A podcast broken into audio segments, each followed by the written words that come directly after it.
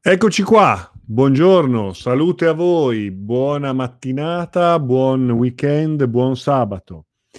Allora, procediamo anche oggi con il prendere in considerazione le varie domande, le varie osservazioni che mi fate arrivare tramite l'email info chiocciolacarlodorofatti.com potete continuare a scrivermi, a mandarmi le vostre proposte per eh, trattare attraverso questo strumento alcuni temi della ricerca interiore, dell'esoterismo, della spiritualità, secondo naturalmente la mia esperienza e il mio punto di vista. Quindi grazie, continuate a scrivermi, ci sono sempre numerose domande e quindi c'è un po' di coda lavori da smaltire, mettiamola così, però è sempre un piacere. E allora leggo le domande che sono arrivate oggi. Vediamo un po'. Allora, una mia cara amica mi dice, mi scrive, eh, mi chiede di analizzare un po' questa particolare dinamica, no? La dinamica che riguarda un, alcuni eh, aspetti di condizionamento alcune dinamiche di condizionamento. Mi dice, guarda il punto di vista del bambino. Un bambino da piccolo è felice e viene maltrattato dal padre. Ecco, sta facendo un esempio, quindi entra nel merito, continua a leggere l'email. Allora, un bambino da piccolo, prendiamo in esame questa ipotesi, eh, è felice e viene maltrattato dal padre, viene talmente maltrattato da rischiare la vita.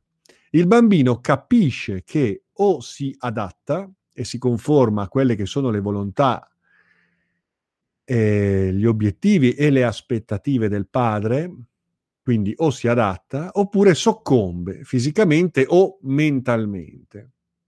Tra l'altro questo mi fa venire in mente un film che ho visto proprio l'altra sera, che si intitola Dio esiste e vive a Bruxelles, un film belga, direi interessante, direi interessante da, da osservare, da vedere. Vabbè, andiamo avanti. Quindi il bambino maltrattato, mi dice questa mia amica, eh, o si adatta o soccombe. Beh, può anche andarsene, eh? cioè, però certo è difficile, no? Perché tu mi dici un bambino piccolo, quindi a questo punto o si adatta e si conforma alle volontà, agli obiettivi, alle aspettative del padre, o soccombe mentalmente. Ma io aggiungerei, io aggiungerei che eh, il bambino comunque può anche nel crescere, eh, anche attraverso questa sofferenza, maturare uno stato di coscienza eh, tale per cui può liberarsi da questa situazione, può fare un salto, può fare un click, può emanciparsi. Io ho visto tante situazioni in cui persone che hanno vissuto un'infanzia, un'adolescenza molto difficile, allora molte di esse, come dici tu, si sono adattate, conformate e a loro volta, ahimè, hanno ri- replicato questo atteggiamento dall'altra parte nei confronti dei loro figli o delle loro mogli o mariti. Dall'altra parte ho visto soccombere, soccombere mentalmente, certo, è vero, quindi derive che poi possono portare all'alcolismo, alla droga, cose di questo tipo, scenari veramente borderline.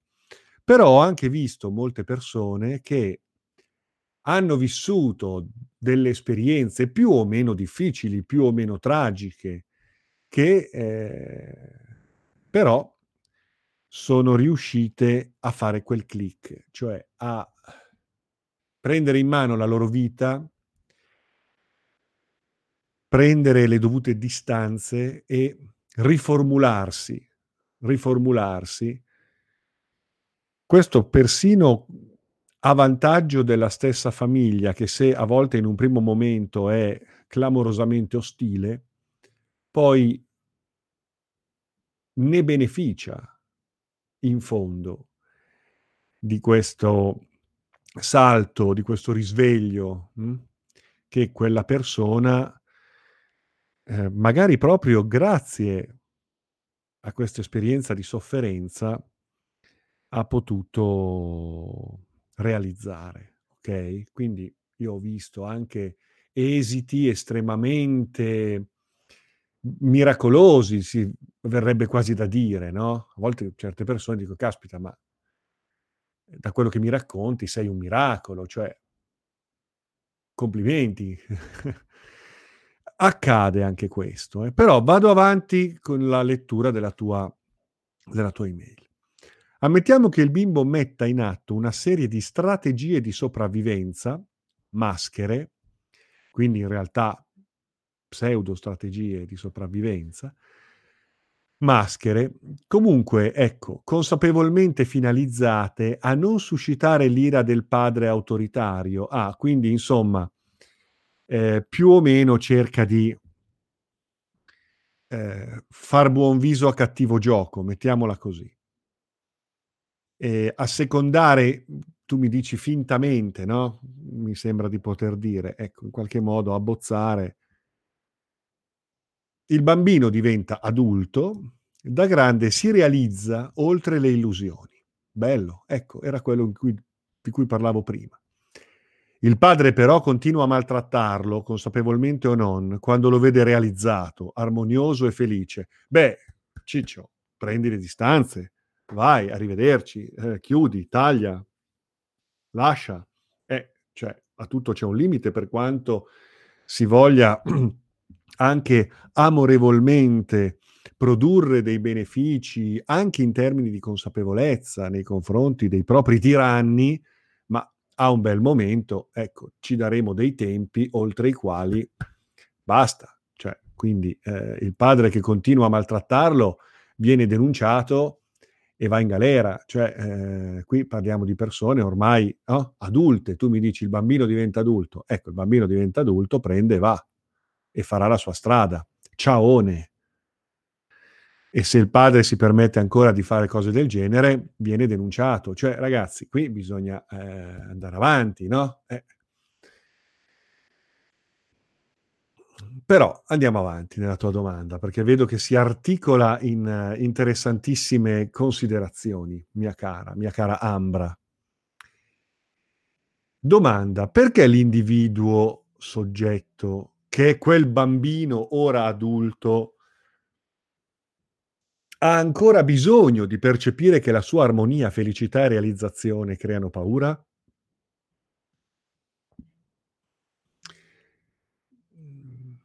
Ha ancora bisogno di percepire che la sua realizzazione crei paura, crei invidia, crei eh, un senso di rancore, di rivalsa, e chissà cosa muove la violenza, in questo caso, dei genitori.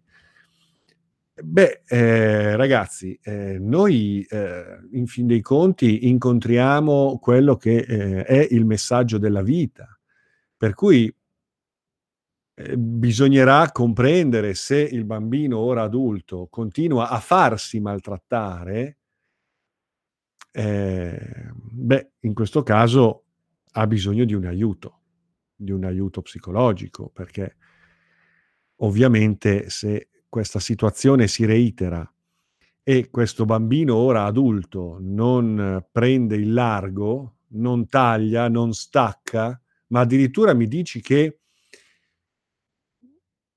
quasi inconsciamente a questo punto ha un bisogno di questo continuo essere redarguito e maltrattato, allora lì rientriamo nel caso di prima, c'è un problema mentale, c'è un disagio mentale, c'è una nevrosi, c'è un profondo senso di colpa e di autopunizione che si tradurrà poi nella continua punizione infieritagli dal padre. Quindi non, non ne usciamo bene, rientriamo nella, nella casistica di prima, cioè il bambino o si adatta o ha dei problemi a livello fisico o mentale, no? subisce clamorosamente. Bene, uno degli effetti del problema mentale che si crea, mentale, emotivo, insomma, adesso io non sono uno psicologo, eh? sto andando a braccio, sto andando a buon senso, ma qui siamo in una casistica di problema, perché a questo punto bisognerà comprendere quali sono tutti quegli elementi interiori che producono il fenomeno dell'autopunizione e della punizione, il fenomeno del sentirsi meritevoli di quel maltrattamento. Eh, lì si è eh, eh, probabilmente annidato un profondo senso di colpa per non aver fatto quello che il padre voleva, per non assecondare le aspettative della madre, per, per, per, per no? Eh, allora sì, fa quello che vuole, indossa la maschera, in qualche modo si dà un verso, però alla fine non esce veramente da questo meccanismo di senso di colpa, di senso del dovere. E quindi qui c'è bisogno di un, di, un, di un, intervento che permetta a questa persona di non tanto prendere le distanze fisiche dalla famiglia, ma prendere le distanze dentro di sé da quel meccanismo. Risolvere dentro di sé quel meccanismo per cui è convinto di meritare la punizione del padre.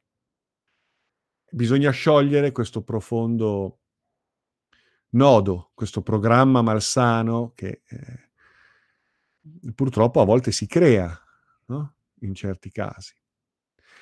Qui io ripeto, non ho, non ho una competenza da psicologo, da psicoterapeuta, io credo che qui, eh, che so io, um, un buon psicoterapeuta dalla, dalla visione allargata possa veramente dare ulteriori elementi. Però mi dice, o ancora, ecco, la mia domanda per riprendere ciò che hai detto, perché questa cosa l'avevamo già vista la volta scorsa, eh, attraverso la tua domanda della volta scorsa, adesso stiamo un po' riprendendo l'argomento. Mi dice, perché gli illuminati hanno bisogno di essere martirizzati, sparati e messi in croce? Caspita, caspita.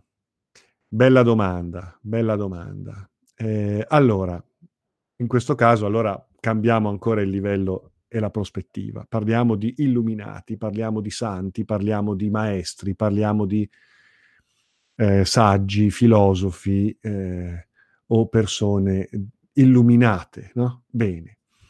Allora, gli illuminati perché hanno bisogno di essere martirizzati, sparati e messi alla croce?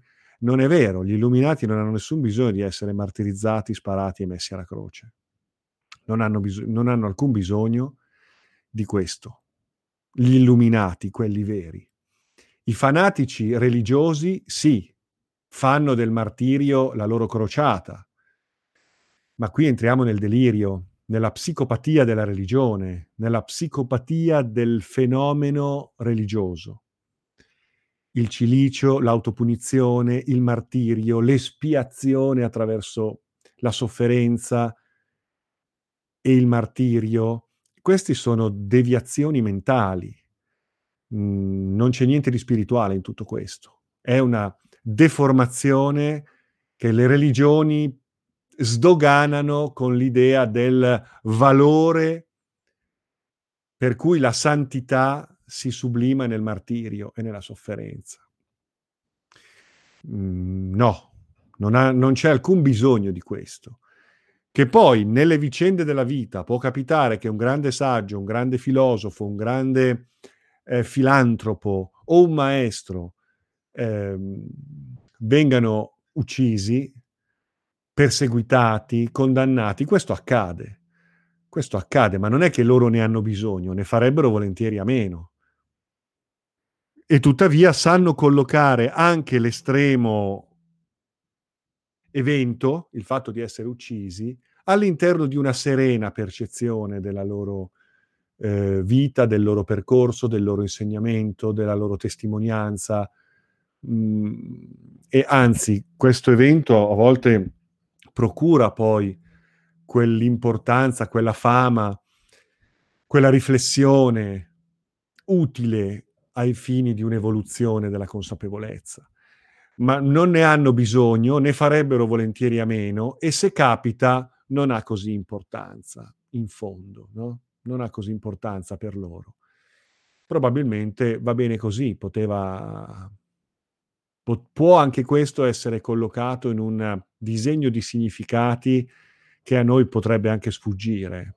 mh, nel metterci nei panni di un illuminato, no? potrebbe anche sfuggire il senso di tutto questo, però non ne ha bisogno, non ne ha bisogno, quindi che Osho sia stato avvelenato, Cristo crocefisso, eh, Socrate avvelenato a sua volta, eh, Gandhi gli hanno sparato, ecco, queste cose accadono ma non credo che eh, se le cerchino o ne abbiano bisogno o le attirino in quanto la loro coscienza manifesta quel bisogno. Non credo proprio. Credo che siano eventi che comunque ancora una volta denunciano la violenza umana, eh, dai quali però sorgono delle conseguenze importanti, perché poi questi personaggi, anche grazie alla loro morte e non solo grazie alla loro vita, eh, portano un messaggio.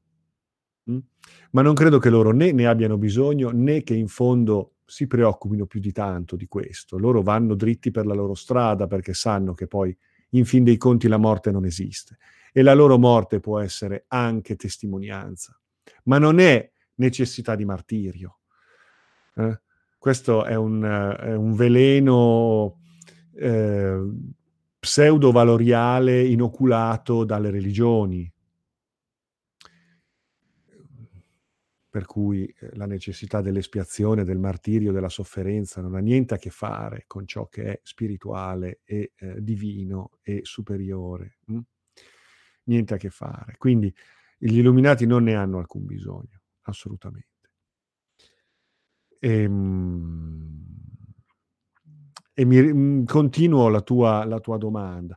Gli illuminati non ne hanno bisogno, scusa, ma, ma poi cavalcano ogni possibilità, cavalcano ogni cosa, nella piena consapevolezza che la morte non esiste. Quindi osservano anche l'umana reazione dalla quale trarre anche il massimo della loro testimonianza di saggezza.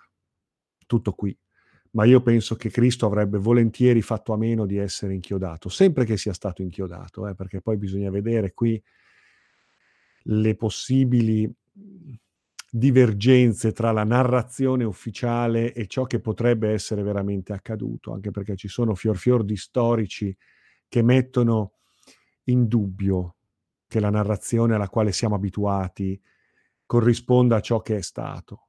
Mm. Ma questo è un altro discorso. Ora, eh, continui la tua domanda. Perché l'illuminato ha bisogno di vivere la percezione che la sua libertà illimitatamente disponibile dentro di sé e dentro gli altri arreca paura estrema e rabbia estrema a terzi? Ma lui non è che ha bisogno di questo, lui è, porta avanti la sua linea, la sua linea è trasgressiva rispetto al sistema che è un sistema di violenza, di conflitto, di guerra, di illusione, di manipolazione, di menzogna, di soprusi, di, di, di, di sopraffazioni, di lotta eh, intestina tra, tra fratelli, è, è, un continuo, è, una continua formazione, affermazione poi di quegli aspetti di un maschile deviato. Hm? Eh, non è che gli illuminati abbiano necessità di questo, la provocano provocano una reazione in quanto sono ribelli, in quanto sono trasgressori. E, que- e qui sta il, il, fulcro del loro insegnamento e della, del loro insegnamento di libertà. Mm, che poi questo provochi eh, la reazione del sistema è naturale, ma lo mettono in conto, ma non è che cioè, se questo invece potesse essere evitato in quanto le persone comprendessero, loro sarebbero senz'altro più felici, eh? sarebbero molto più felici. Quindi eh, non è che eh, va, se la vanno a cercare. Loro dicono le cose come stanno, senza paura.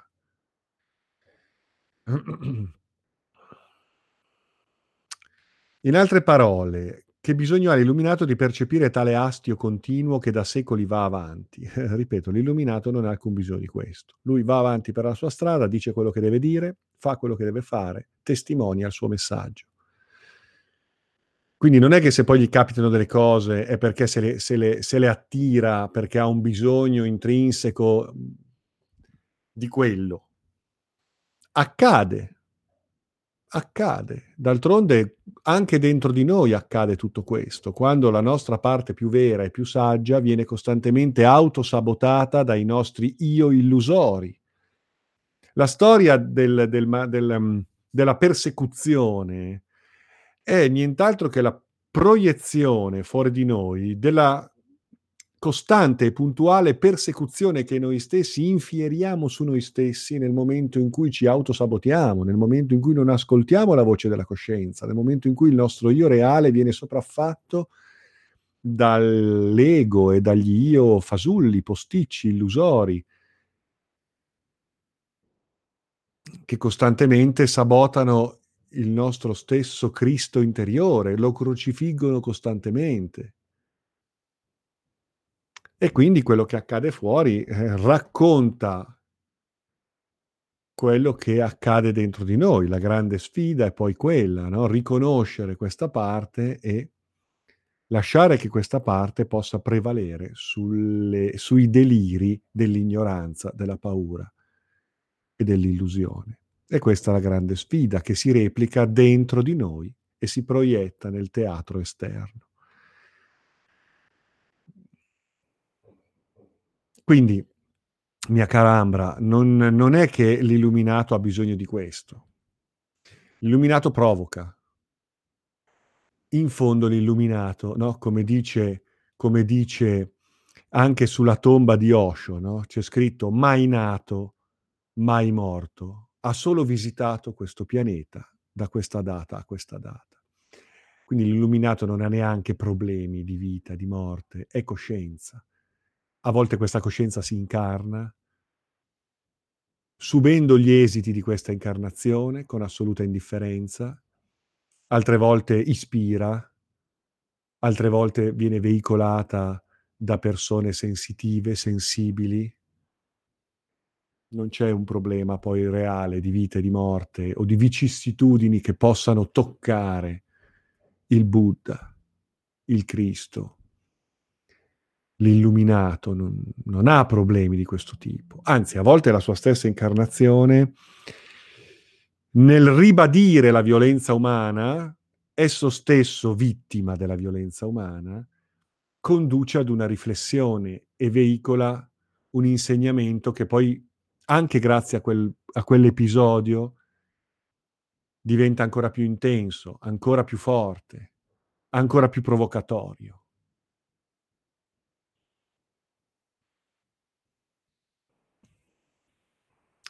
Dici ancora, perché insisti eh, giustamente nella tua domanda, dice, ma tale illuminato, se arriva a essere messo alla croce, potrebbe forse essere che doveva trovare il modo per uscire dal conflitto di interessi per cui è finito messo in croce, metaforicamente o meno, ma non ha bisogno di uscire da niente l'illuminato, non è coinvolto nel conflitto di interessi.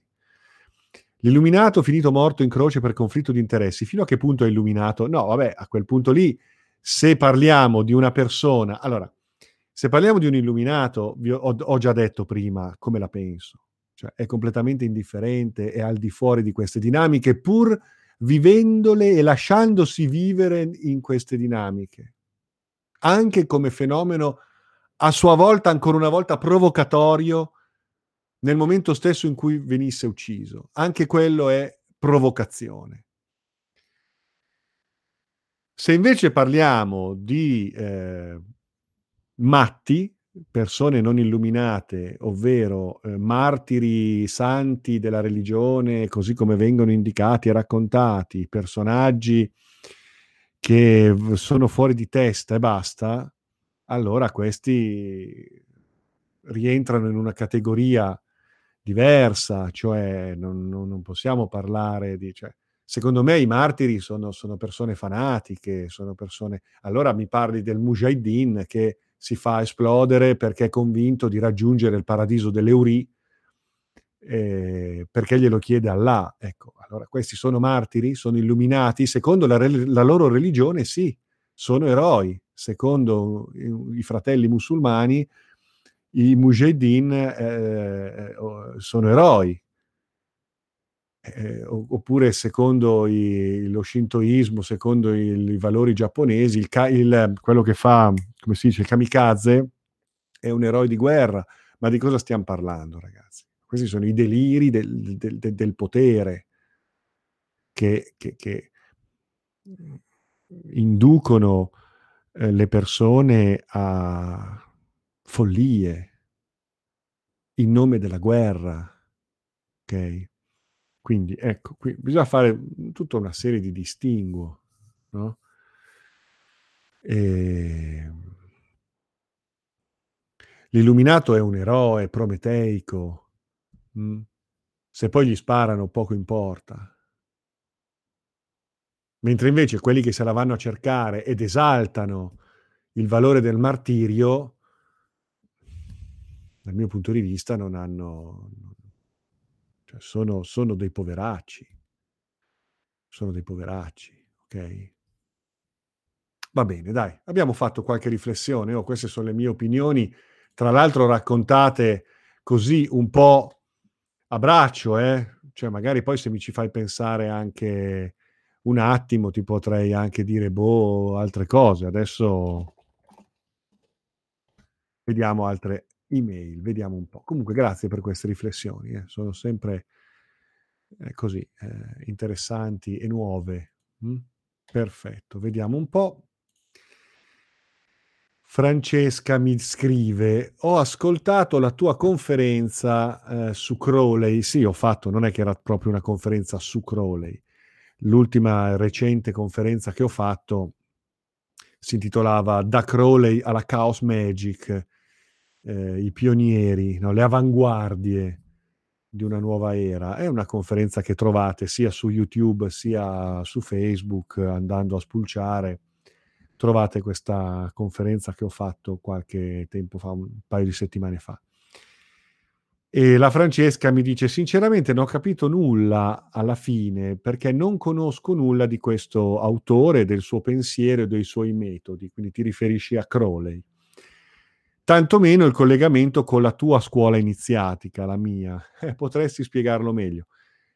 Beh, intanto ehm, ti consiglio di mh, mm, acquisire qualche informazione su questo personaggio, su questo personaggio del secolo scorso che dal punto di vista della storia dell'esoterismo, dal punto di vista dell'esoterismo occidentale è considerato comunque un personaggio che va conosciuto, vale la pena conoscerlo, comprendere quello che ha fatto, quello che ha intuito, ciò di cui è stato a sua volta canale, se vogliamo, Ehm, è sicuramente un personaggio controverso, criticabile, ehm, non deve necessariamente essere simpatico a tutti perché è un personaggio che comunque è stato a sua volta un grande ribelle, un grande trasgressore, un personaggio per certi versi folle, vittima delle sue stesse personali ossessioni, ma che ha eh, eh, espresso anche una certa genialità. Mm, nel eh, elaborare alcuni elementi di quello che io potrei definire la filosofia dell'esoterismo e l'applicazione di alcune formule che nell'ambito della ricerca esoterica mm, sono secondo me da considerarsi molto molto importanti, geniali in effetti, perché eh, comunque lo si voglia intendere come uomo, come personaggio storico, ha comunque mhmm, forse si è trovato nel posto giusto al momento giusto. Esso stesso riconosceva di non essere il migliore interprete di ciò che intuiva o di ciò che riceveva in contatto con delle forze a suo dire eh, preterumane, extraterrestri, che ispiravano la sua già molto dotta ricerca esoterica, alchemica, ermetica, iniziatica. Quindi mh, mm, io tenni tempo fa alcune conferenze su questo personaggio, quindi se vai a spulciare, scrivi Carlo Dorofatti, Telema, Crowley, Telema, TH Elema, perché Telema è quella parola greca che traduciamo con volontà e eh, Crowley puntava molto sul concetto di consapevolezza di se stessi, consapevolezza della propria volontà vera, consapevolezza della propria missione, consapevolezza del proprio Dharma, eh, quindi eh, l'esercizio del proprio ruolo nel mondo nel momento in cui siamo consapevoli della nostra natura reale, della nostra essenza. E allora la nostra volontà è la volontà dell'universo, si allinea con la volontà dell'universo. E quindi dobbiamo esercitarla fluendo nel nostro sentire profondo. Ovviamente tutto questo con amorevolezza, quindi amore a sostegno, a sfondo, a motivazione dell'esercizio della propria volontà, che è volontà creativa, coerente perfettamente con la nostra natura perfettamente risvegliata e realizzata. E allora volontà e amore, in greco telema e agape, eh, sono i due pilastri della cosiddetta corrente 93. Perché 93? Perché secondo la gematria greca, ovvero quel sistema cabalistico che prevede la traduzione delle lettere nel loro corrispondente numerico, eh, 93 è sia il numero di Telema sia il numero di Agape. E secondo la filosofia cabalistica, le parole che corrispondono allo stesso numero sono parole fortemente collegate, hanno un nesso logico, ontologico importante. Quindi telema e agape, entrambe volontà e amore, eh, avendo valore 93, ecco che corrente 93, la corrente di questo pensiero, di, questo, eh, di questa energia no? che Crowley ha veicolato, eh, viene chiamata appunto 93 per indicare il valore numerico di volontà e amore. Quindi fa ciò che vuoi, sarà tutta la legge.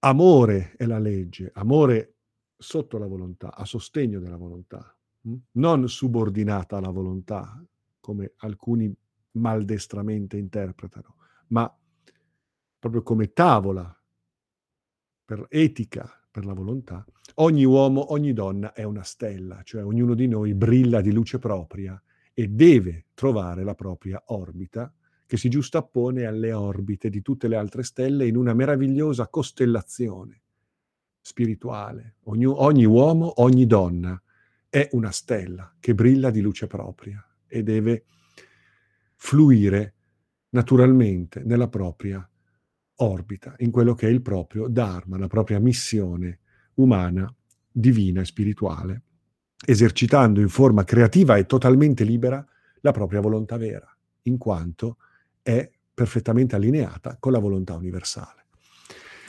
Quindi fa ciò che vuoi è tutta la legge, cioè esercita ciò che senti, che vuoi, ma per capire cosa vuoi devi capire chi sei. Quindi prima capisci chi sei e quindi sarà la tua legge quella del agire secondo la tua natura reale. Amore è la legge. Amore sotto, a sostegno del tuo agire. Ogni uomo, ogni donna è una stella. Ecco i tre motti che vengono estratti da quello che poi è un particolare testo che Crowley racconta di aver ricevuto al Cairo nel 1904 da un'entità superiore. Mm. Crowley è stato un personaggio sicuramente controverso, eh, era un esploratore, era un personaggio molto eclettico e sicuramente anche piuttosto trasgressivo e provocatorio, tant'è vero che eh, viene spesso associato a, al satanismo, ma non ha nessun senso questo, eh? non ha nessun senso. Eh, anche perché per essere satanisti bisogna essere cattolici, bisogna essere cristiani per essere satanisti, cioè bisogna riconoscersi in quel quadro di riferimenti. Un pagano non può essere satanista perché non si riconosce in quel quadro di riferimenti, quindi non ha nessun bisogno di rovesciare una croce, perché la croce non è un, non è un suo simbolo, non, non gli interessa, mh, mm, ha altri riferimenti, quindi per essere satanisti bisogna essere cristiani. Cioè un satanista è un fervente cattolico, è un fervente cristiano, al contrario, ma di fatto si inquadra in quello schema di riferimenti, di icone, di simboli, di, di, di personaggi e antipersonaggi. È un cattolico che ha qualche problema, ecco. a meno che non vogliamo intendere il satanismo come il manifesto di una sorta di ribellione al, a, a, al, sistema in generale, quindi il satanismo come una sorta di eh, espediente provocatorio per una sorta di anarchia che va anche al di là no? di quello che può essere l'andare contro la Chiesa e i suoi valori, i suoi riferimenti, quella religione lì. Il satanismo a volte viene anche interpretato come una sorta di manifesto politico. Mm? Ma lasciamo perdere adesso tutto questo. Ehm, quindi Crowley è stato un personaggio che vale la pena, se vuoi approfondire alcuni elementi dell'esoterismo e la storia dell'esoterismo, vale la pena conoscere. Mm? Poi puoi farti tu l'opinione che preferisci. C'è chi lo considera un maestro, c'è chi lo considera come me un personaggio interessante da, da conoscere e di cui sicuramente fare tesoro per certe cose che ha detto e fatto e ha scritto. Eh, poi per conoscere Crowley bisogna leggere Crowley, non leggere quello che altri hanno scritto su di lui, perché spesso eh, ci porta fuori strada, ok? E cosa ha a che fare con, eh, con, la mia, con la mia scuola iniziatica? Perché la mia scuola iniziatica comunque riconosce i valori sui quali Crowley a sua volta aveva lavorato e dei quali Crowley si fece in qualche modo mh, testimone, veicolo, messaggero.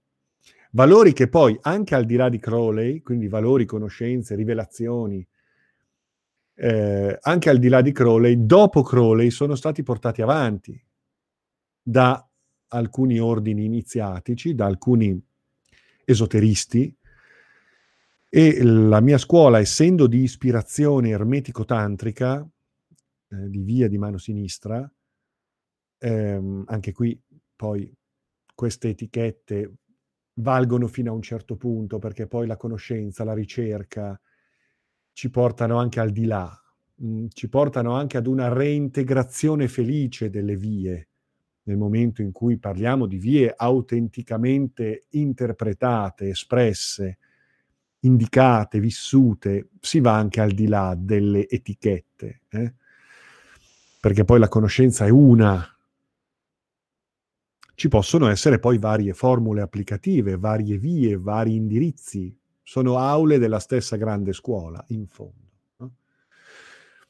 Eh, però il, il, la mia ricerca, eh, in particolare il, la scuola iniziatica che anni fa ho fondato, che ho tuttora impegnata su molti fronti, anche operativi dal punto di vista esoterico e alchemico, eh, si muove anche sul solco che va effettivamente eh, da Crowley, a sua volta erede di tutta una serie di elementi precedenti, anche arcaici, eh, fino ad arrivare alla Chaos Magic, alla Math Magic, quindi a precise formule iniziatiche che nell'ambito iniziatico, se uno sceglie quella via, quell'approccio, eh, deve, deve conoscere e, e, comprendere e applicare poi in modo anche molto creativo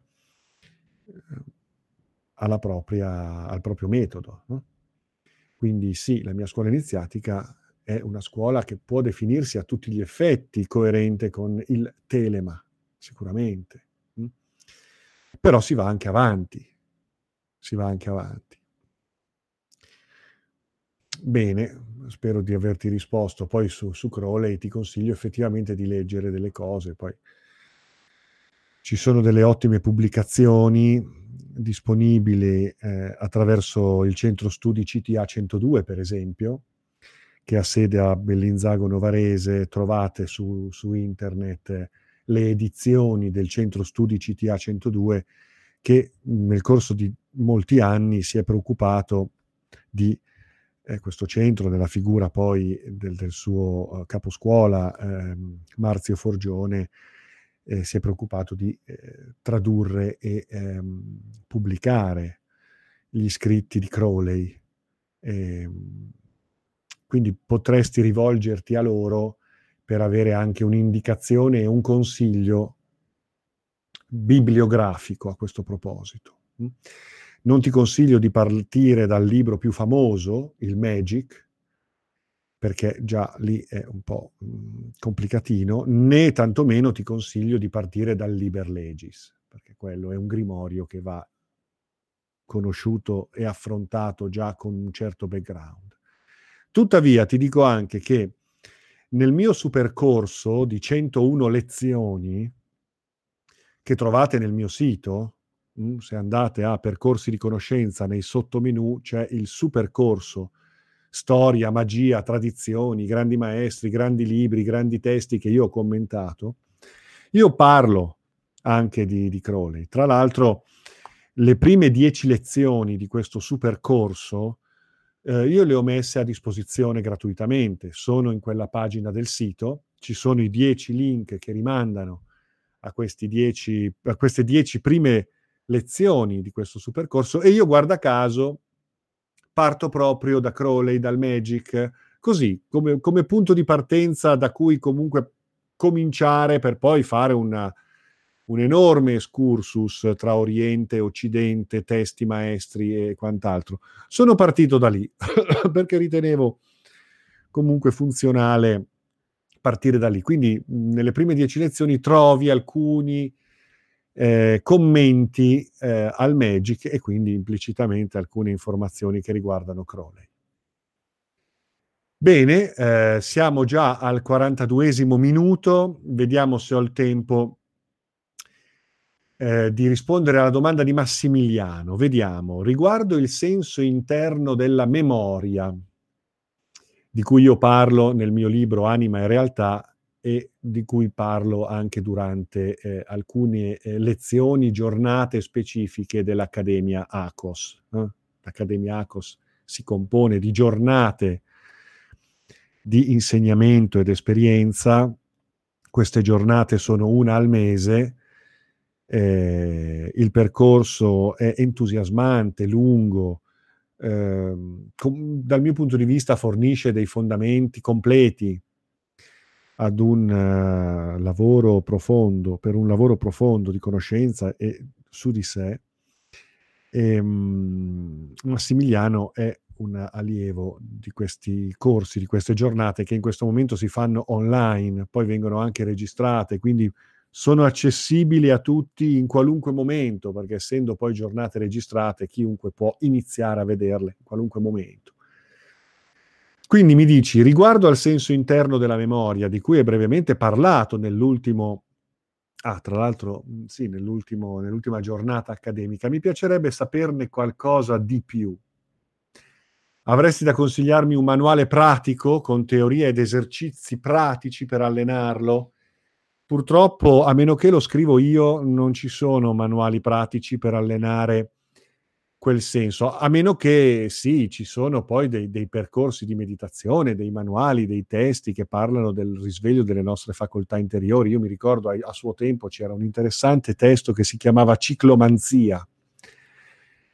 Siamo negli anni 70, negli anni 80, c'era un testo che si intitolava Ciclomanzia e lì io avevo trovato delle cose interessanti, però io penso che sia molto arduo mh, apprendere da un libro esercizi, tecniche, metodi per uno scopo così specifico, il lavoro sul senso della memoria. Lì bisogna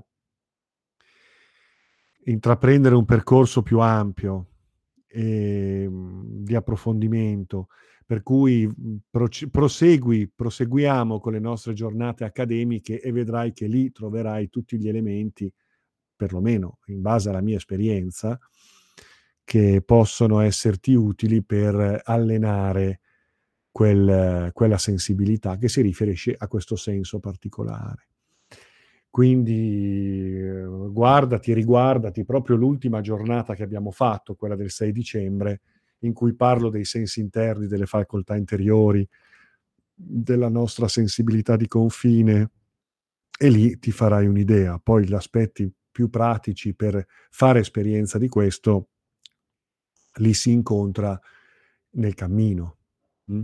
dove non si lavora poi in particolare per risvegliare un senso o una facoltà, ma si lavora ad un'espansione di coscienza, per cui ecco che in quel cammino emergono naturalmente poi una serie di sensibilità superiori. Ok, Massimiliano? Bene, allora io mi fermerei qua.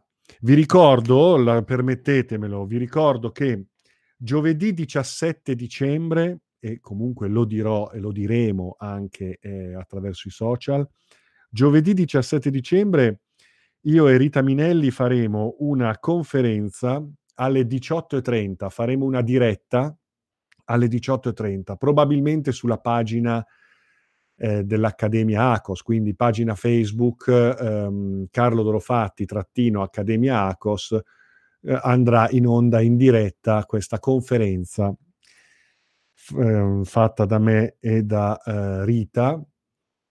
Ehm, anzi, vado a vedere, pensate che non mi ricordo neanche il titolo esatto, quindi lo vado a vedere dal sito. Se andate in calendario, allora, eh, eccolo qua, il battito del nuovo tempo, un appuntamento tra viaggiatori temporali. Pensate che meraviglia. Questa è una conferenza che dovevamo fare dal vivo a Bologna, alla libreria esoterica Ibis, però attualmente con le restrizioni vigenti non possiamo che farla online attraverso una diretta Facebook. Mm, giovedì 17 dicembre alle ore 18.30, ok? il battito del nuovo tempo. Mentre invece domenica 20 c'è la giornata online, daremo accesso al seminario online, bellissimo, i pionieri della nuova era. Sarà online, costituito da diversi video che ognuno potrà vedere nel senso della loro numerazione progressiva eh, nei suoi tempi, in una giornata può vederli tutti, oppure può magari eh, in uno, due, tre giorni vedere tutto il seminario con i suoi tempi. Daremo l'accesso um, proprio domenica alle 10 alle persone iscritte, manderemo le informazioni e le istruzioni per accedere al seminario. È una cosa bellissima, veramente. Eh, ci siamo io e Rita che proporremo sia dal punto di vista teorico, concettuale, filosofico, ma anche dal punto di vista esperienziale degli elementi molto molto importanti in questo momento storico così particolare per risvegliare il senso dell'essere i pionieri di una nuova era. È, è veramente un appuntamento bellissimo, straordinario. Quindi se volete informazioni potete chiamare Paride che si occupa della segreteria dell'evento 348 342 1148 Comunque se guardate sui social vedrete che io ho ampiamente pubblicato locandine, informazioni, video di presentazione e quant'altro. Ok, questo domenica 20 dicembre le iscrizioni sono ancora aperte.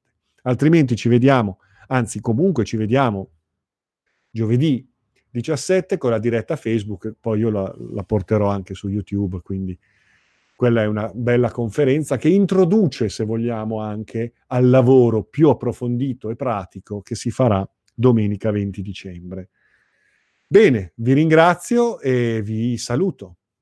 Salute a voi, alla prossima. Grazie a tutti e grazie alle vostre domande.